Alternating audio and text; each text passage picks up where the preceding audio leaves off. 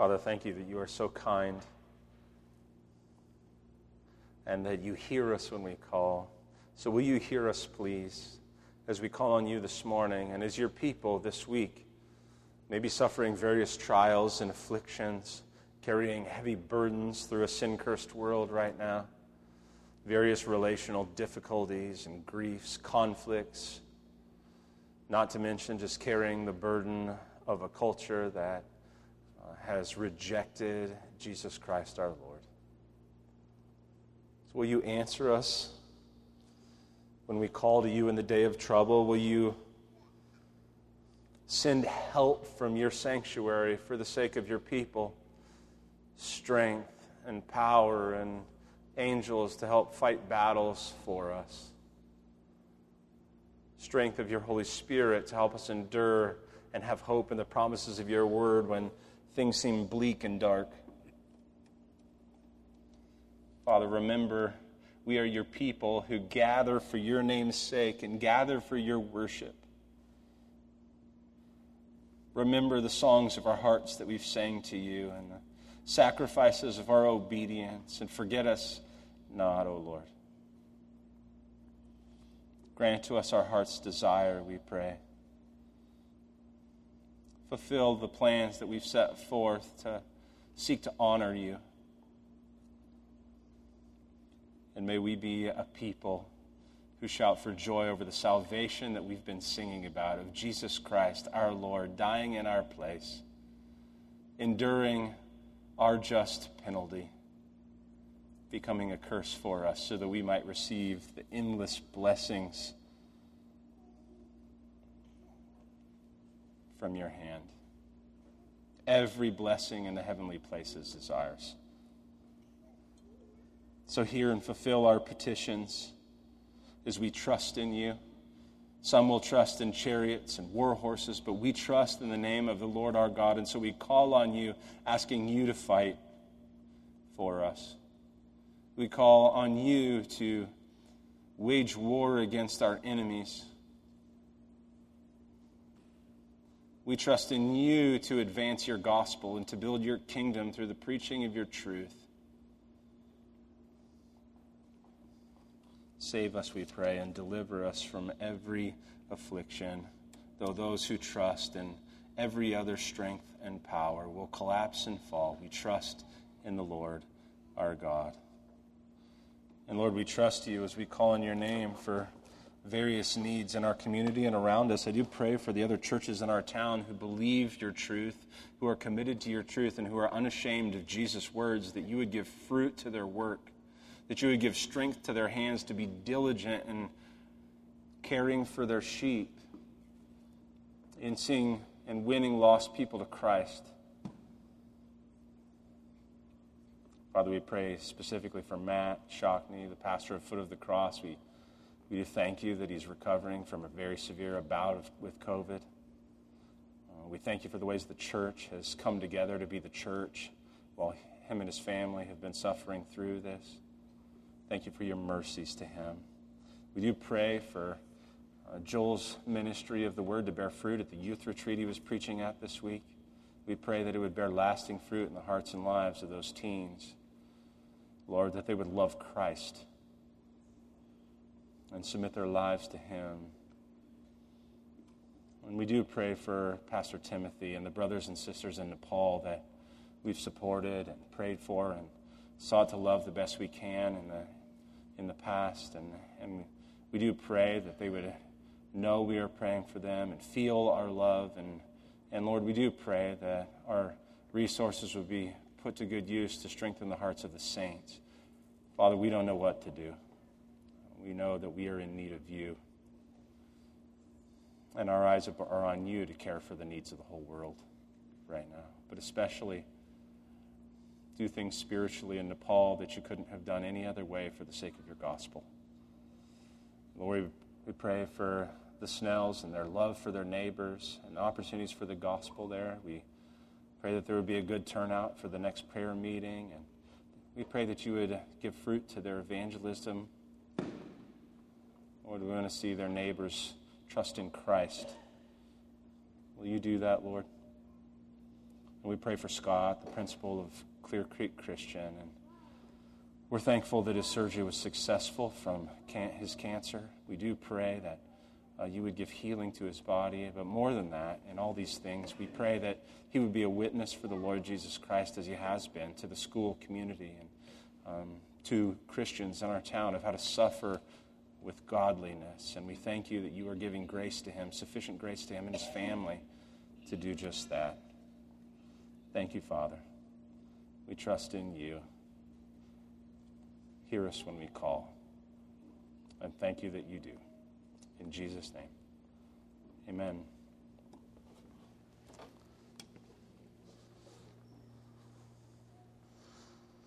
Well, if you don't have the cup and the bread yet, please go grab that as we turn to the Lord's table.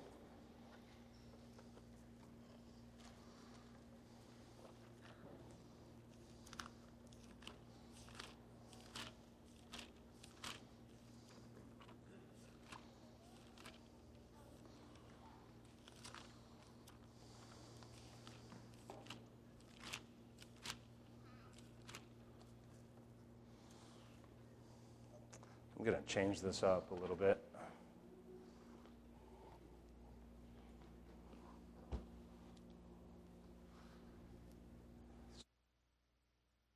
Keep me on for a second. I'm going to ask for a couple guys to come and pray in just a second. And um, we partake of the Lord's table and, and, we proclaim the Lord's death until he comes. And uh, as we partake, Jesus gives sanctifying grace to us. This is a meal for our souls and for our growth. We don't just remember Jesus, there's actually strength that comes through this. Just like you partake of physical food and it gives physical strength, you partake of the Lord's table and it gives spiritual strength to us. You don't have to be a member of our church to partake of the Lord's table, but you do have to be a Christian. Um, you have to know Jesus Christ as your Savior and Lord. And if you don't know Jesus Christ as your Savior and Lord, we encourage you just to withhold for this moment. And uh, we'd also encourage you to think about what is this all about? This is a meal that Christ has given us that represents his body and his blood shed and broken and killed and dying for us in our place.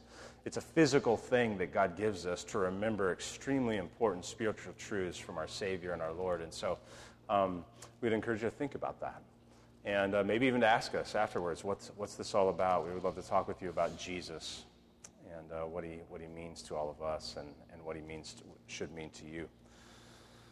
I would also encourage you to um, take a moment and uh, consider your ways. You know, I, I have this fear about communion. I'll just, let me just be honest about it. I have this fear about communion. This isn't Mass, okay? This isn't Mass. And so you have this fear about communion as a pastor where we're supposed to take communion in a worthy manner, which, if I could summarize in big picture terms, I would just say a repentant Christian life. I'm seeking to live a life of repentance. Okay? One of my fears when I say that is if you feel weak in your repentance, that doesn't mean you shouldn't partake of the Lord's table. Jesus is very gracious to his children in partaking of this. If, if we felt like you should not be taking the Lord's table right now, we would probably talk to you about that, okay? And if we haven't came and talked to you about the fact that you probably are in a situation right now where you're living in such unrepentant sin that you probably need to withhold from the table for a period of time, then we just want to encourage you to partake of the Lord's table and to be thankful for the table and to, and to partake of the table with joy, okay? And so my fear is that a weak saint or a feeling of weakness as one of the saints of God would keep you from partaking of this table. And I just want to encourage you to not let that be the case. Since the children in here, I probably should also encourage you that this isn't for your children. Okay? This isn't for your children. This is for the um, members of the Church of Jesus Christ. And um, and I wouldn't even encourage you for the baptized members of the Church of Jesus Christ. And so, um, so this is not for them. I'm going to read this passage, and then I'm going to have someone give thanks, and then we'll have a moment, and then we'll partake together, okay? 1 Corinthians 11, verse 23. For I received from the Lord what I also delivered to you that the Lord Jesus, on the night when he was betrayed, took bread, and when he had given thanks, he broke it and said, This is my body, which is for you. Do this in remembrance of me. In the same way, also, he took the cup after supper, saying, This cup is the new covenant in my blood. Do this as often as you drink it in remembrance of me. For as often as you eat this bread and drink the cup, you proclaim the Lord's death until he comes. Take a moment now. Consider your ways. This is a moment to confess any known sin, and then Esteban's going to come and uh, give thanks for the body and blood of our Lord, and then we'll partake together. Okay? If you would, to your Bibles, in your Bibles, to Luke chapter 20. Lord willing, we're going to finish Luke chapter 20 today. I feel like we're making progress, Matthew. Like if we if we finish chapter 20 today, we might actually finish the Gospel of Luke sometime.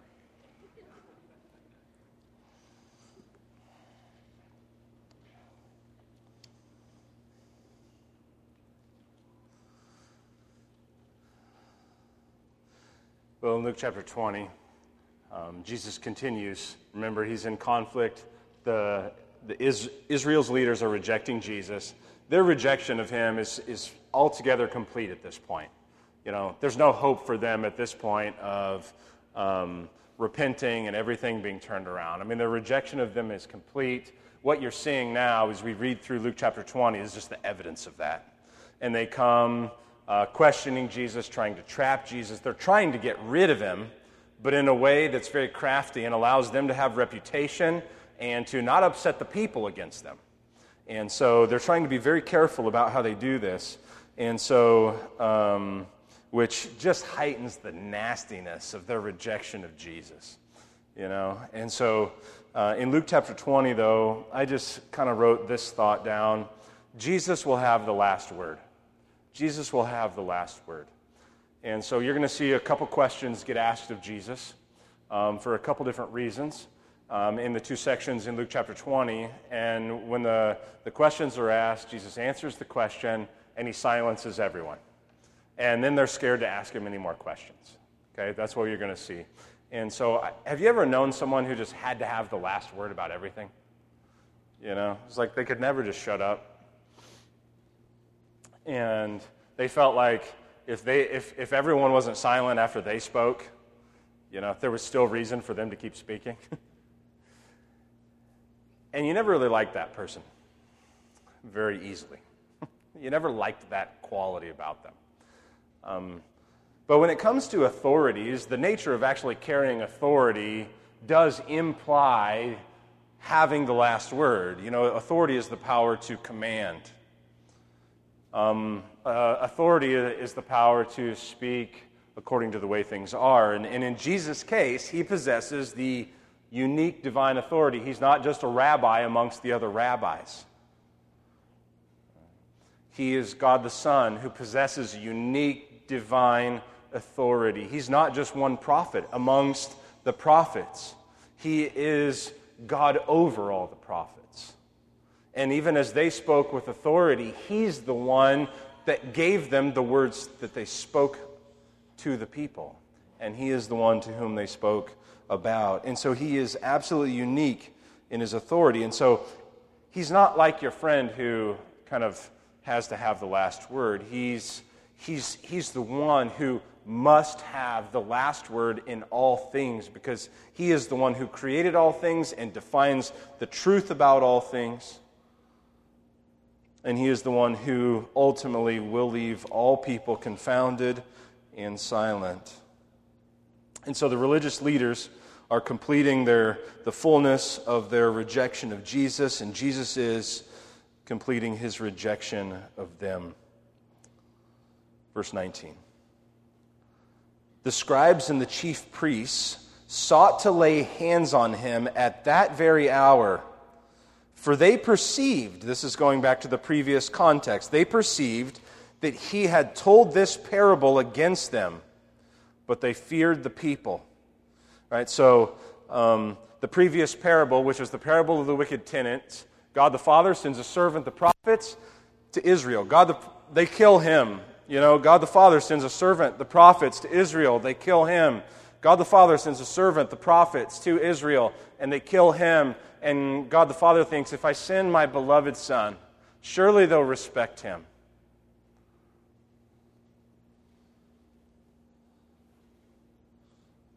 But when the tenants saw him, they said to themselves, This is the heir. Let us kill him, so that the inheritance may be ours. And so the scribes and the chief priests want to continue to rule Israel for the power it gives them and the riches that they gain from the rule over Israel. And they are wicked, absolutely wicked leaders.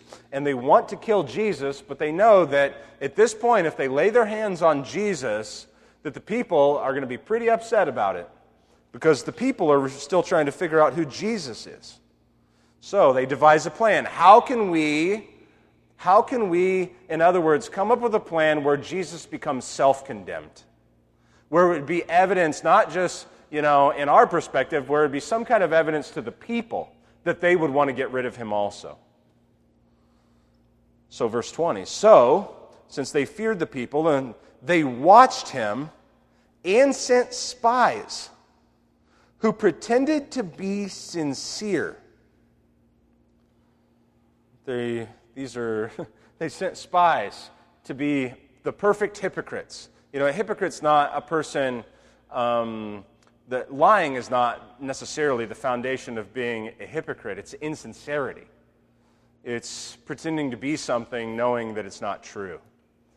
And so yeah, they send this, this group of spies who pretended to be sincere that they might catch him in something he said. Why? So as to deliver him up to the authority and jurisdiction. In other words, they want to they want to catch him in something he says so they have a reason to deliver him to the Roman authorities. Because if if he commits some crime against the Roman authorities or speaks against the Roman authorities, then the leaders can deliver him up and then kind of handles the people too, because the people be like, oh, yeah, well, I mean, I guess he's got to get handed over to the Roman authorities for this. So it deals with the people too. And so it's a, it's a very crafty plan. But I want you to just notice, notice that reality and to understand you know, J.C. Ryle, I'm just going to read this to you because it's just so incredibly helpful. By the way, if you need something that you just want to read to strengthen your heart on Luke, J.C. Ryle has these expository thoughts on the Gospels, and he has one on every Gospel. Very accessible writing. It's actually written for children. You know, it's actually written for children, kind of in the 12 year old age range, which makes it extremely helpful. And, uh, I just want you to hear what he says about this. All right? These are um, these people are those who speak smoother than butter, yet there was war in their hearts.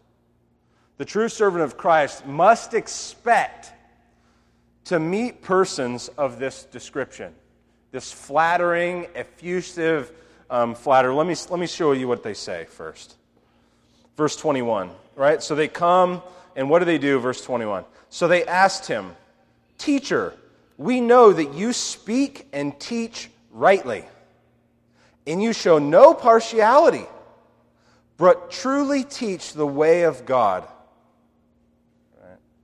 So they come flattering Jesus, kind of this effusive flattery of Jesus. They speak truly of him. Right? That's the nature of what hypocrisy is, right? Pretending truthfulness when it's not actually true in the heart. Okay? So their words were smoother than butter, yet there was war in their hearts. The true servant of Christ must expect to meet persons of this description as long as the world stands. And it's so important that you understand that because when we read these particular stories in the Bible and with Jesus, we kind of just think, well, these are the kinds of things that just happened to Jesus we don't really think that these are the kinds of things that ever happen in our church.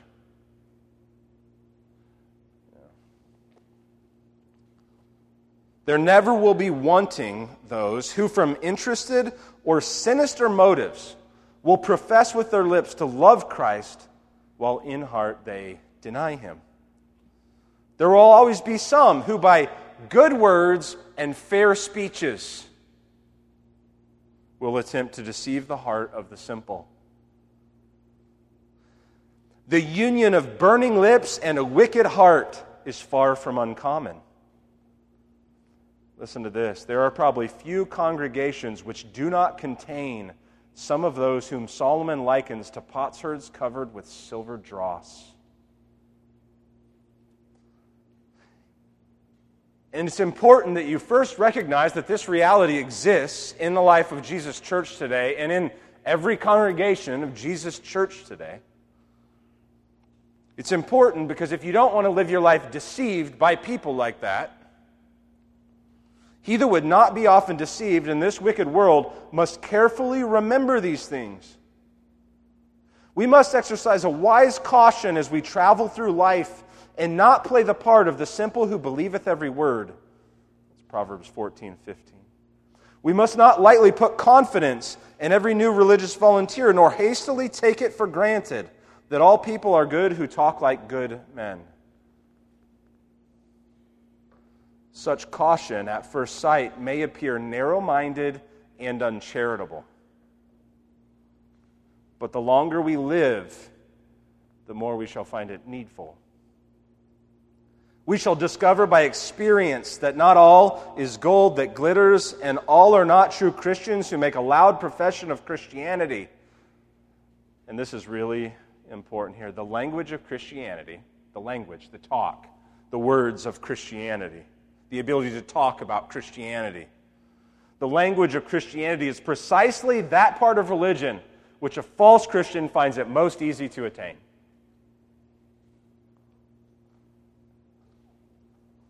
In other words, it's way easier to learn the language of Christianity and to use Christian words. And to the simple, they will think that the Christian words that you use are the measure of a great spirituality. To the wise, the walk of a man's daily life and not the talk of his lips is the only safe test of his character.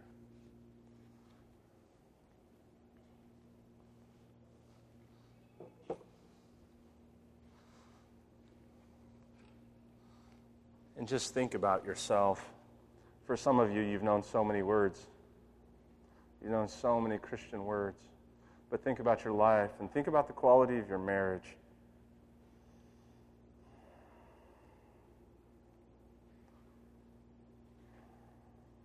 Think about your children.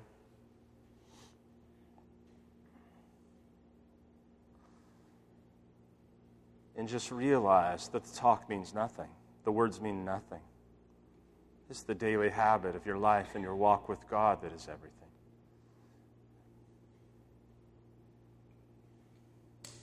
And where that was lacking in the place of words, it's to our shame.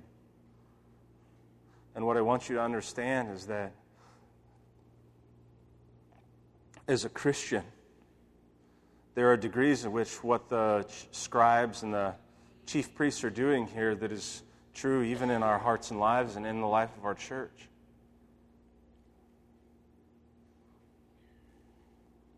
And we should think about ourselves in that state and in these particular sins of our lives as having been rescued from the very cliff, the very edge of the cliff of the pit of hell, only by grace. Only by grace and loving kindness of God.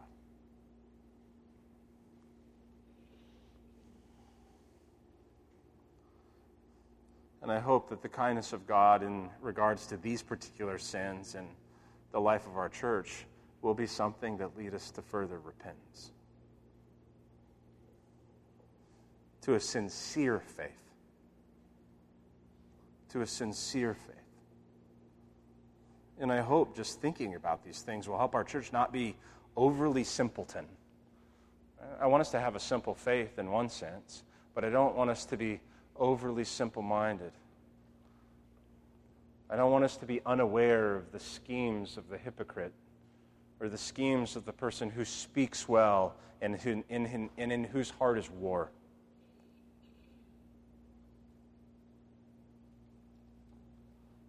And I don't want you to think about every person everywhere that would ever come across our midst that just because they're at our church, that everything is good in their heart.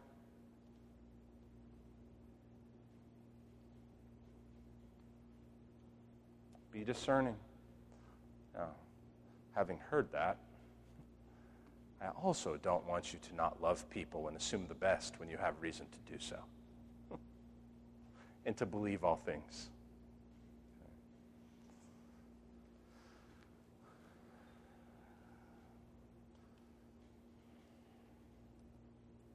I think you can probably tell since you come here every week. I just, I have this zeal to make sure that we understand that what's on the pages of Scripture is real. It's not just true in history, but the truths that the Scripture is teaching actually are true in any age, you know? Um, that there's, these things are, these things still happen amongst the people of God as they happened amongst Israel. Okay. I just want you to see that's the context. That's who's coming to Jesus to trap him, okay? So as to deliver him up to the authority and jurisdiction of the governor. So they asked him, Teacher, we know that you speak and teach rightly and show no partiality, but truly teach the way of God. Is it lawful? Which is true. Which is true, right? But the heart is to make war. Is it lawful for us to give tribute to Caesar or not? The question is Is it lawful? Is it godly? You know, is it lawful to pay taxes to Caesar? That's the question. Okay. Now, why is that question a trap? Why is that question a trap? Well, if Jesus gives a simple yes or no answer, then he, it's a lose lose situation because if Jesus says, yes, it's lawful to pay taxes to Caesar, then who is he going to upset? He's going to upset all the people. And the people are the only thing holding back the religious leaders from taking hold of Jesus and killing him right now. And so the people who are kind of have an animosity against Rome and its taxation system, that sound familiar? They who have an animosity against Rome and its taxation system, if Jesus is like, yes, pay taxes to Caesar, then they're all going to be on the outs with him. If he says no, then he speaks against Rome. Then he speaks against Caesar. Then he's a Jewish rabbi who's going to create an uprising against Roman authority. And so it's a lose lose situation in Jesus, just the wisdom of Jesus is just, I just, I'm like, Lord Jesus, just give me this kind of wisdom in these kinds of situations to know how to answer well. So, what does Jesus say then? If it's a lose lose situation, how is Jesus going to get out of it? Verse 23 But he perceived their craftiness. And I just want you to know that in some of these kinds of situations, you can do this too. Right? This isn't, this isn't, this isn't just a supernatural thing with Jesus. You can learn discernment, you can learn wisdom, and you can understand the doctrine of sin, and you can understand sometimes people are being crafty. But he perceived their craftiness and said to them, Show me a denarius. Whose likeness and inscription does it have? So Jesus begins to answer the question with a question. Whose likeness and inscription does it have? Whose, whose image is on this denarius? They said, Caesar's. The denarius has the image of Caesar on it. And he said to them, Then render to Caesar the things that are Caesar's.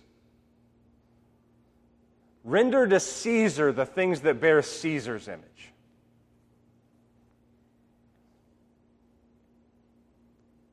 and to God the things that are God's. Render to God the things that belong to God. Render to God the things that bear His image.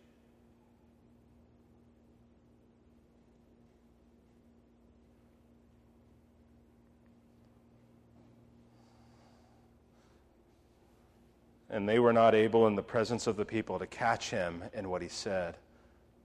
But marveling at his answer, they became silent. So pay your taxes. I know you get taxed too much, right? And every government authority has ever, eh, that's ever existed has overreached their authority that's delegated them from God as ministers and servants of God. Give to Caesar what is Caesar's. Don't listen to people who tell you you shouldn't pay your taxes, okay? You got to pay your taxes. There's a lot of stuff the government does wrong that you just have to go along with. It's not Christian to fight every little thing that the government does wrong. It's not Christian. It's never been Christian. Right? The saints down through the ages, if you could read their testimonies and see their stories, they're not fighting the government about every little stinking thing that the government does wrong. They're not. They give to Caesar what is Caesar's, but they give to God the things that are God's. And when he says that, what is he saying? He's saying, give to God what bears his image.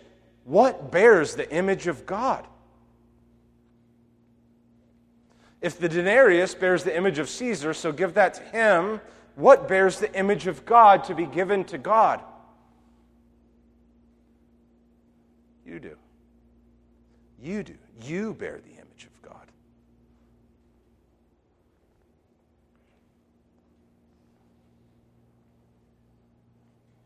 So let your whole life be given to God. And when he says that to Israel, nothing about their life is given to God. Everything is a perversion of justice and a perversion of righteousness and a pursuit of wickedness and greed and pride.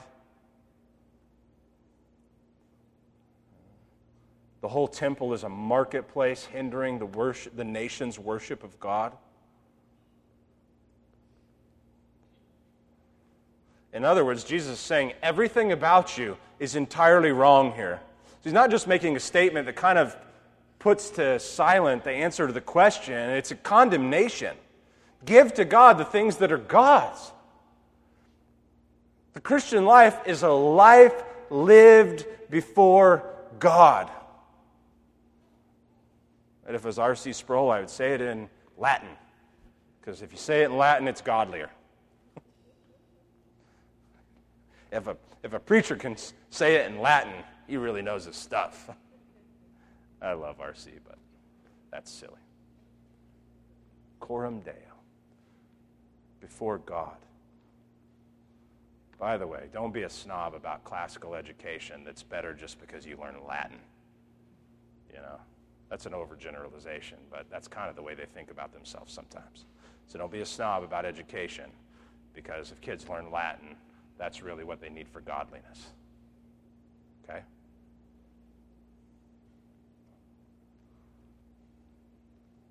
Jesus is saying, live your life before God, starting with the fact that I'm right here. And what you people are doing is constantly walking in opposition to me. When what you should be doing is bowing yourself before me in praise. Right? What do you see in Scripture when an angel shows up before anyone? They fall on their face, terrified, thinking this is God, and they think they're supposed to worship, or they, and, and the angel's like, and, and this is Jesus right before him. Give the things to God that are God, starting with my worship. And so, is your life given to God? That's the real question. Is your life given to God?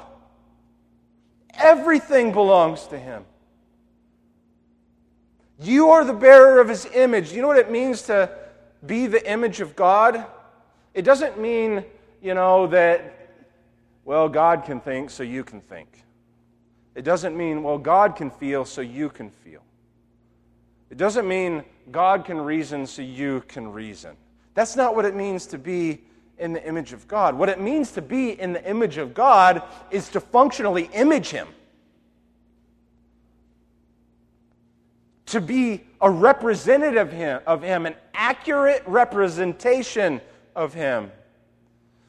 You know, just think about in Scripture, in the Old Testament, when Israel had an idol, right? They made an idol in the image and likeness of a God, right? They used the same terms for the image and likeness that God made us with. In other words, we are the idols of God. We are the image, we are made to be the image and likeness of God. It's no different than me saying something just like Christ likeness. It's the same thing. We are made to be the images of God.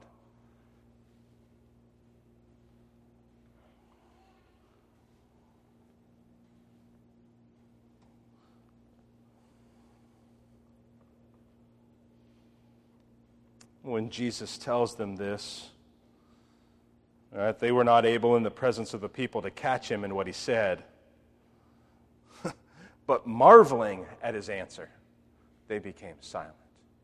Well, what does that mean? You know, and I know what we want on this passage. I just tell you, I know what we all want because it's kind kind of want it too. I want a thorough understanding of the relationship between church and state. I want a thorough understanding of the relationship between uh, what is to be given to Caesar and what is be, to be given to God. And Jesus isn't here saying that um, somehow the things given to Caesar are disconnected from God. I mean, ultimately, ultimately, right? God reigns over Caesar. God is the ultimate authority over Caesar. And so there's nothing unlawful in terms of your godliness to pay taxes to Caesar.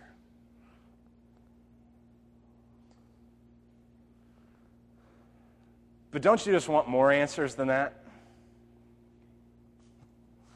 Don't you want the ins and outs for how this is supposed to apply to all the details of American life. You know, where you have a st- state that is seeking to eliminate freedom of speech, and you have a state that's constantly, increasingly moving towards tyranny over all of its people, right? And no party is really immune to it.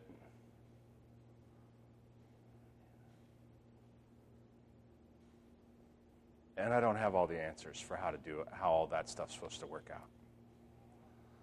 I think what I would just caution us about as we try to figure that out, I think I would caution us against listening to people who have all the answers about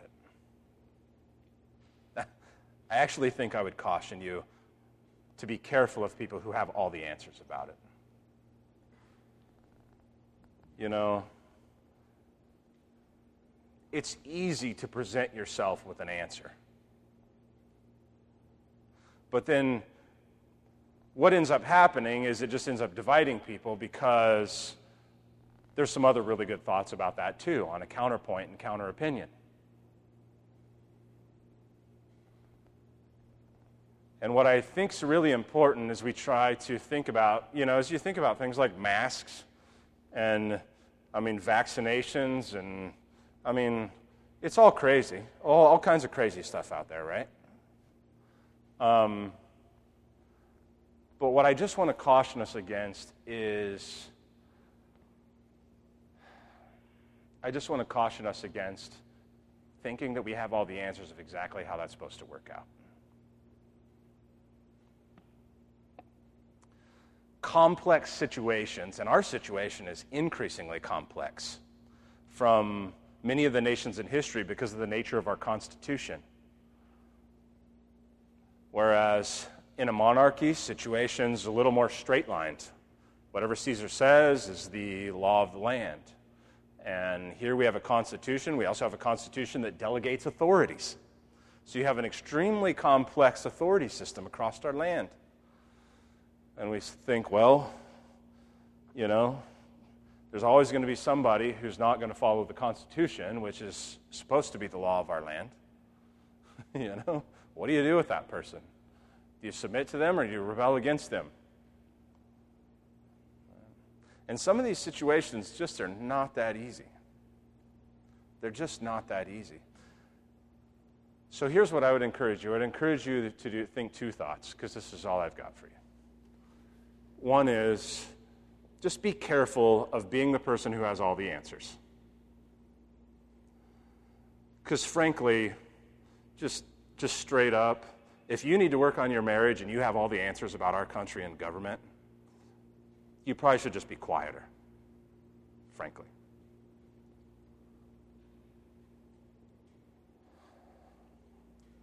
Secondly, if the government is commanding you to sin, that's a whole different ballgame. Right? It's a whole different ballgame.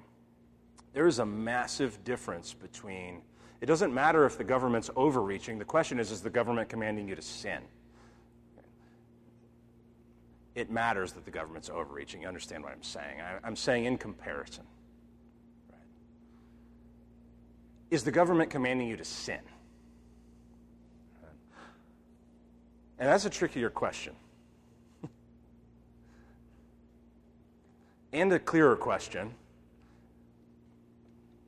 And so I'm not giving you any answers, but I'm just, that's the question. Is the government commanding you to sin?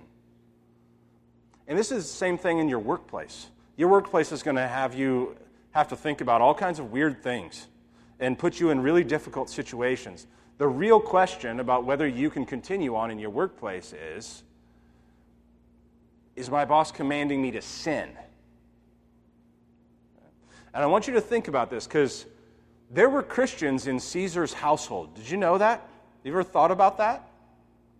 In Caesar's actual household, there were Christians present there, living there, functioning in Caesar's household. And Caesar, you know, considered Lord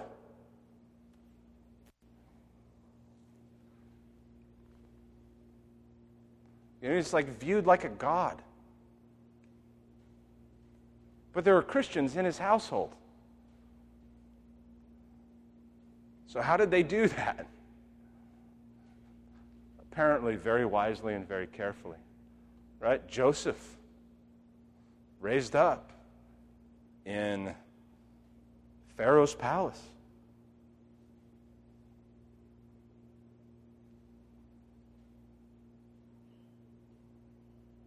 Moses raised up in the house of Pharaoh. Daniel. Shadrach, Meshach, and Abednego.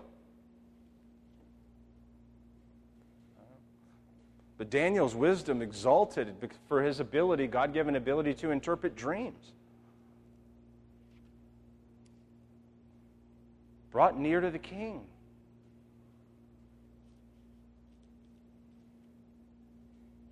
And so Christians have, Christians have been able to live in some very difficult situations.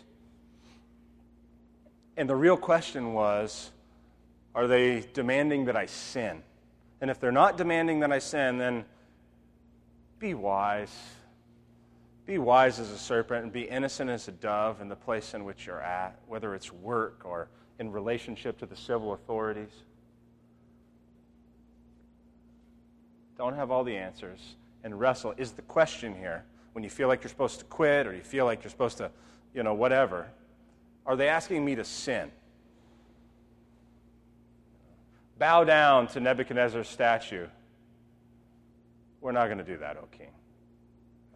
We're not going to do that. This is why you have sympathy for the churches in Canada because God says to gather, and the civil magistrates, like, you can't gather. That's a pretty difficult situation at this point with all that we know about COVID. And so you have sympathy with them. Especially the ones who have actually made an effort to honor authorities in the process. The ones who are young and arrogant and all they do is revile authorities, you know, and then hold firm to their conviction. Calvin wrote a letter to the King of France exalting the majesty of the King of France, even while the King of France was killing Christians.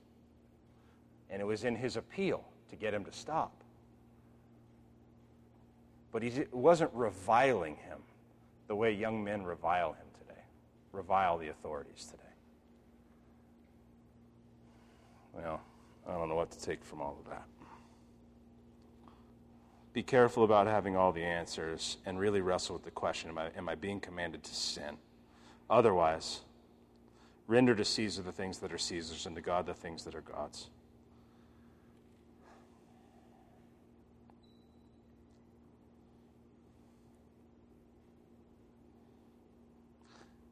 Maybe I would just add to this.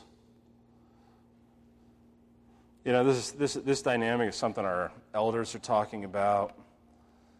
Um, it's a discussion for us to keep having as a church, you know, to try to figure out what is, what is disobedience? You know, when do we have to give things to God that are in conflict with Caesar?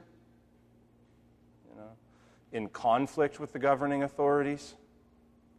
Sometimes the two go together, and sometimes the two don't go together. And so the real conflict comes when the two don't go together. Well, when do the two not go together? And I would just, I would come back to that. Are we being commanded to sin?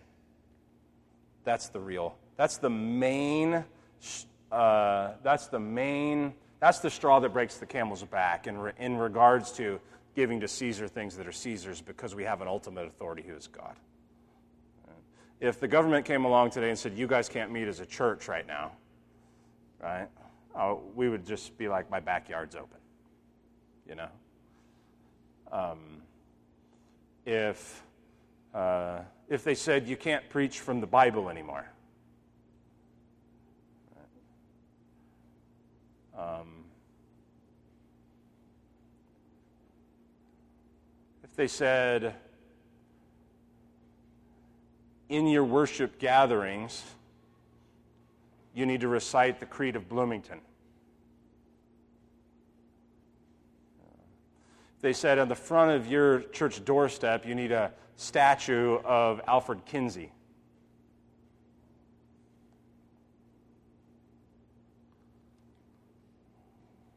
And here's the thing I don't think we all have to think exactly the same about all this stuff in our church. I just think we have to be, recognize that it's difficult.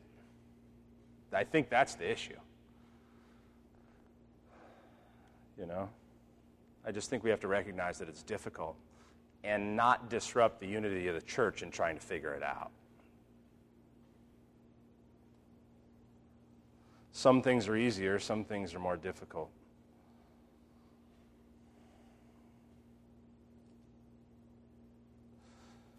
And then I would just say this why are we all freaked out today about this? I mean, the government's been doing, I mean, like, why did masks become the thing while the church had to explode about? I mean, can you think back over the last 50, 70 years about what the government has done? That the church was absolutely silent about? Where was the church when, where was the church in trying to ever do anything to prevent no fault divorce? You know? Or where was the church at the time when, you know, the Supreme Court, assuming its role to, you know, divine authority to give and take life, ruled that abortion was legal and you know, you're now free to do this. Where was the church? Where's the church today?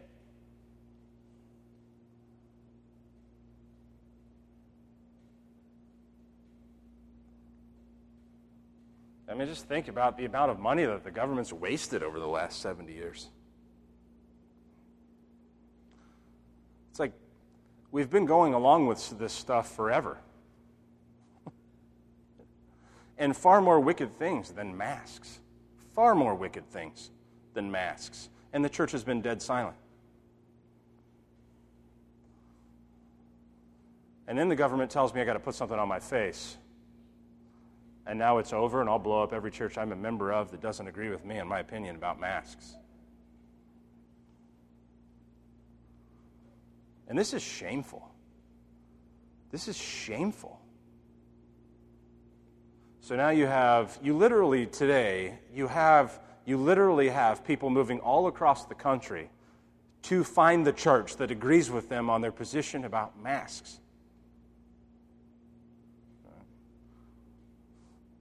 It's not even baptism for crying out loud. The church used to divide, used to divide over baptism. No, it's not. It's not false teaching. It's not even another gospel. It's not even a new doctrinal statement.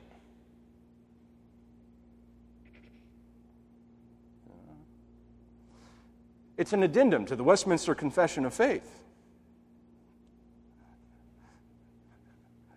Thought we would add to the great divines of Westminster by an addendum that this would be the reason unsound doctrine because of a church's opinion about masks. And we thought this was the reason to blow up churches all across the country.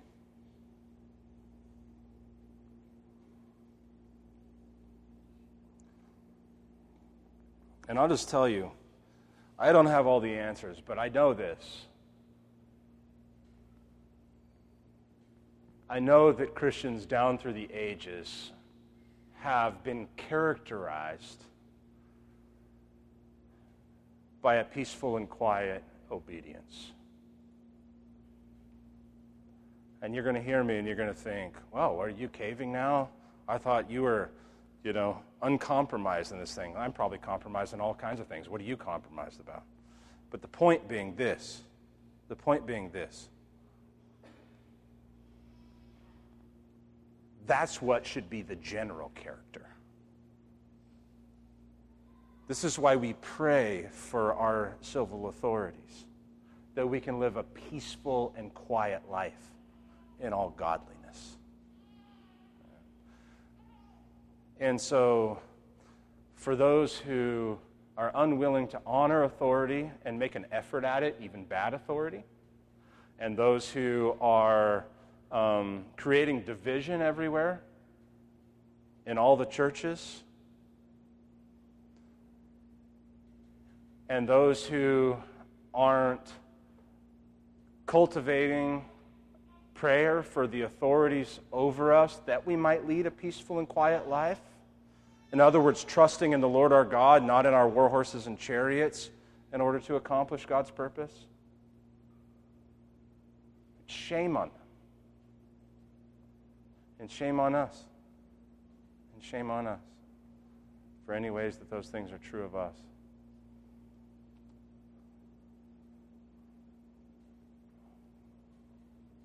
Give to Caesar the things that are Caesar's. Give to God the things that are God's.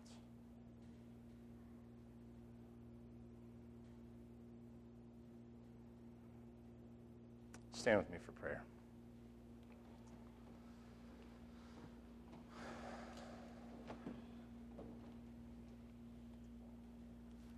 Jesus, I don't know the answers to all of this. I know that you will have the last word.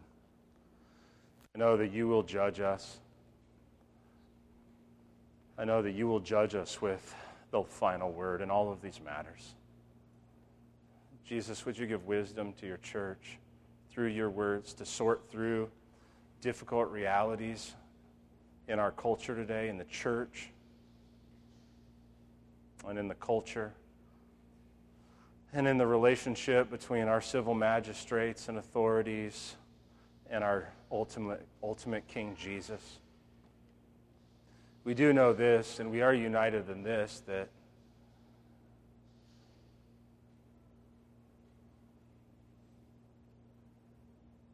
you reign over all the nations.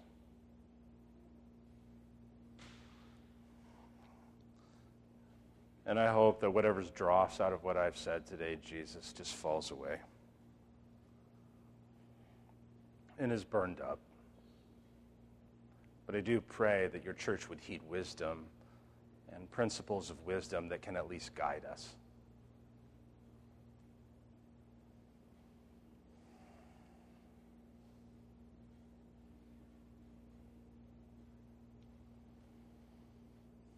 I do pray that in the varying opinions that we have, that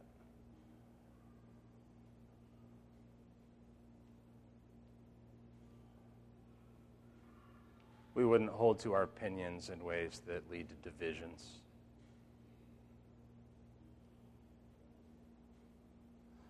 And Jesus, I pray that in our church there would always be an ability to just say, I don't know.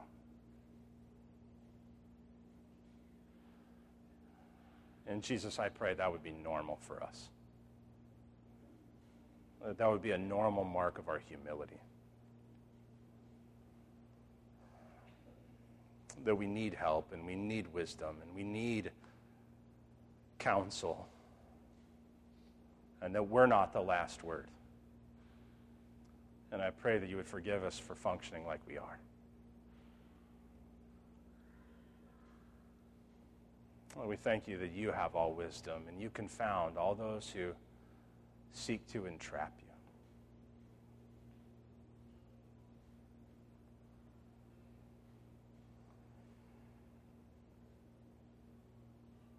And we thank you that we trust in the Lord our God, not in our chariots and war horses.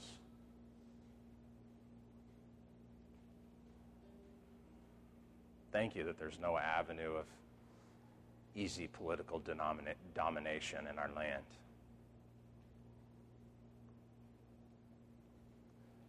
Leading your people to live faithless lives. Turn us to Jesus, our Lord,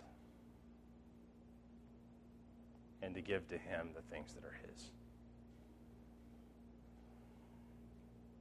Thank you, Jesus. Amen.